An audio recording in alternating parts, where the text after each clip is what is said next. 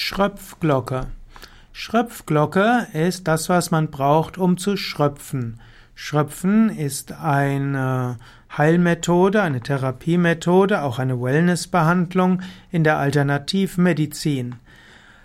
Schröpfglocke ist typischerweise etwas, was aus Glas besteht und das Glas kann entweder einfach wie eine Art äh, Tasse sein und dann gibt man dort etwas, erhitzt man das Ganze, zum Beispiel Feuer oder Watte oder Streichholz, so wird die Glocke erhitzt, anschließend gibt man die Glocke auf die Haut und dann kühlt die Luft ab und beim Abkühlen braucht die Luft weniger Raum und so entsteht ein Unterdruck und das saugt an der Haut.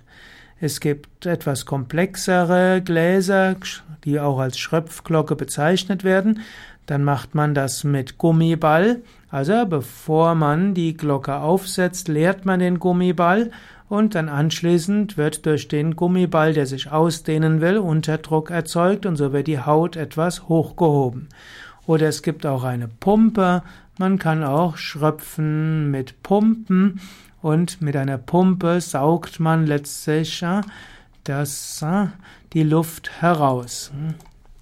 Also es gibt verschiedene Weisen, wie man mit einer Schröpfglocke einen Unterdruck erzeugen kann, um so eine Wirkung zu erzeugen auf die Haut. Man könnte sagen, Schröpfglocke wirkt ähnlich wie Akupressur und Akupunktur, wie Marma-Massage oder auch Shiatsu. Bestimmte Regionen an dem Körper sind auch Reflexzonen und diese kann man auf irgendeine Weise beeinflussen und durch das Beeinflussen dieser Reflexzone können eben Organe äh, sich regenerieren.